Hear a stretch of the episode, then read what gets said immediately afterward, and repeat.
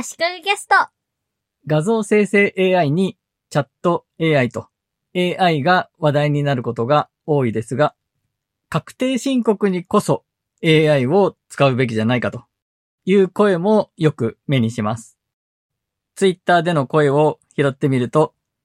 文章とか絵とか人の仕事を脅かすような エーアイ ばっかり出てきて、確定申告とかをやってくれる エーアイ とかは誰も作ってくれないのなんでなんですかとか、確定申告とかそういうものにこそ エーアイ が大活躍すべきなのでは。確定申告マジめんどくせえ、 エーアイ がやれよ、絵描いてる場合じゃねえだろう、マジでよ、といったツイートがありました。でもデジタルの力によって年々確定申告は楽になってきてますし、 エーアイ もちゃんと活躍してくれています。私はにじゅうねん以上フリーランスとして確定申告をしてるんですが、やっぱり一番大きな変化はフリーを使い始めたことですね。クラウド会計ツールのフリーです。エフアールイーイーイー ですね。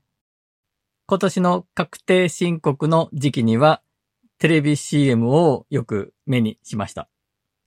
フリーを使うようになって確定申告のための会計作業、書類の作成が楽になりましたし、電子申請ができるようになって、作った確定申告の書類を税務署に持って行ったり、郵送する必要もなくなり、とても楽になりました。私はフリーのスタータープランというのを使っていて、年間 いちまんにせんきゅうひゃくさんじゅうろくえん払っています。これだけのことができて、月せんえんというのは非常にありがたいですね。確定申告のための会計として、ざっくり言えば仕事での収入とかかったいろいろな経費を記録しておく必要があるんですね。で、フリーは銀行やクレジットカード会社と連携してネットバンキングやクレジットカードのオンラインサービスと接続して自動で明細を取り込むことができるんですね。ここが大きなポイントです。なので自動で取り込まれた明細の情報をもとに、これは通信費ですとか、これは消耗品代ですとか、仕分けをしていくだけでいいんですね。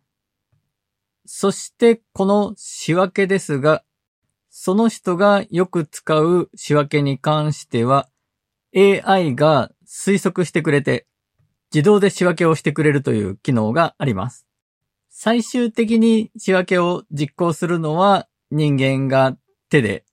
ボタンを押す必要があるんですが、その方が安全とは言えますよね。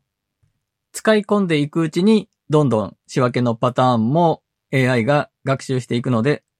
より自動化が進んでいくということですね。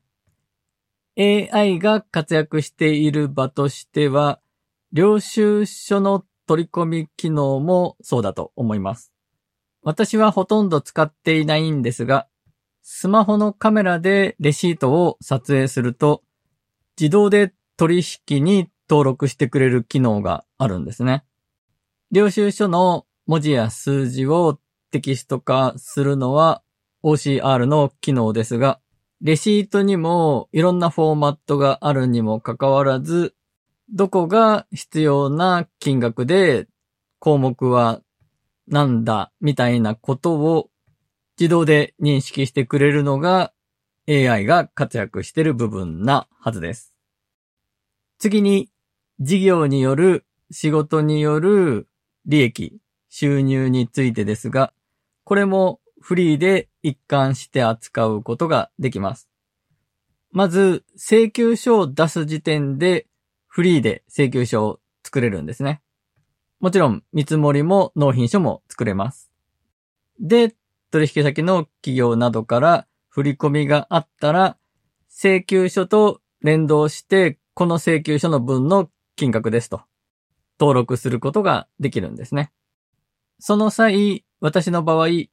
企業から振り込まれるときに源泉徴収税を引かれてることがほとんどなので、請求した金額と実際に振り込まれる金額とが違うんですね。これフリー上で登録するときに、この差額分が源泉徴収税ですよと登録しておくことになります。この売上金の登録に関しても、金額が毎月同じであれば エーアイ での自動化もできます。金額違っても自動化できるのかもしれないですが、今のところ私は手動でやっています。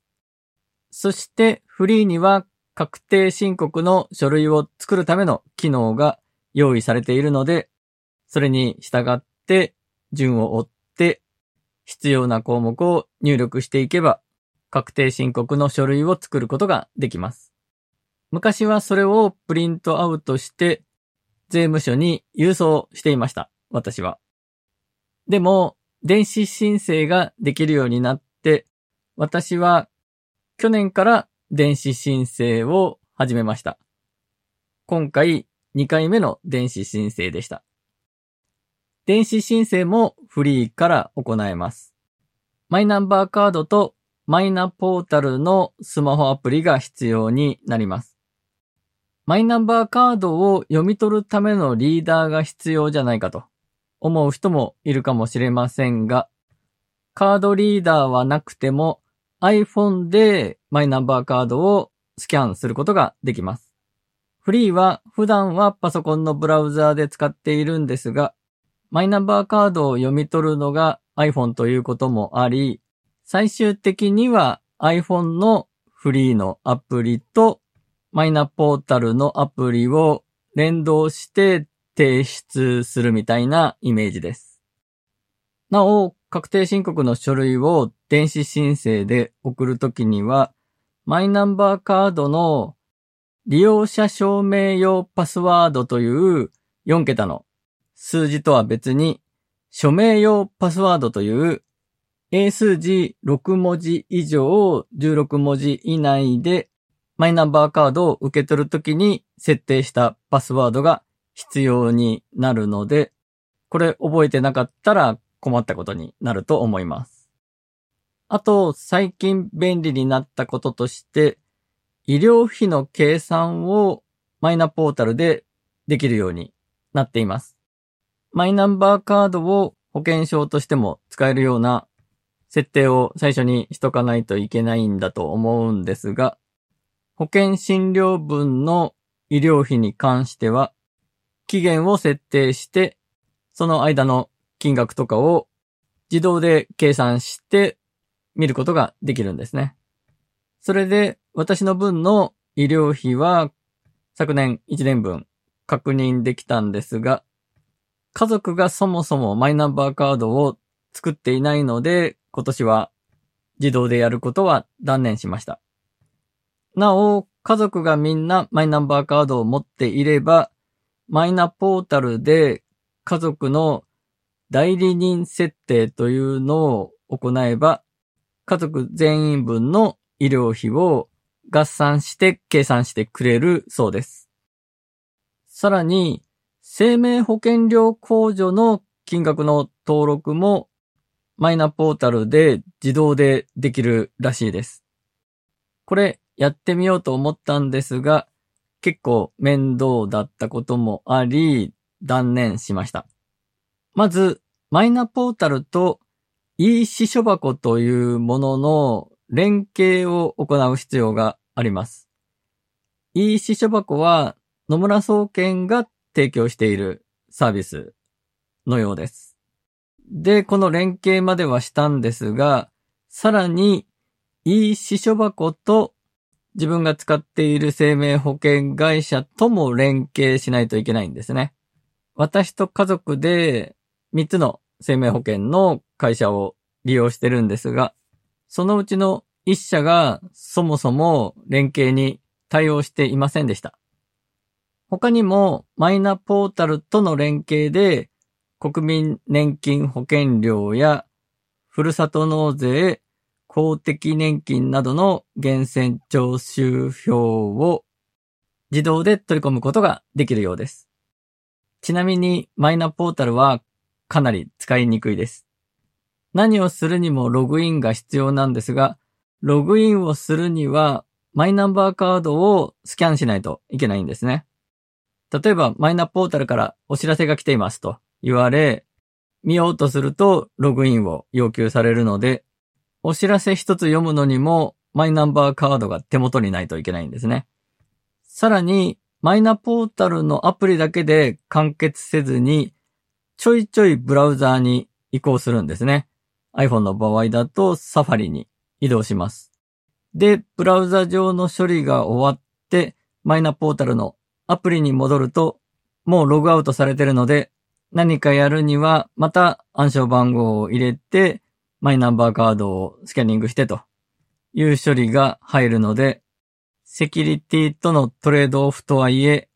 かなり使い勝手には不満があります。今回は以上です。足利浩二がお届けしました。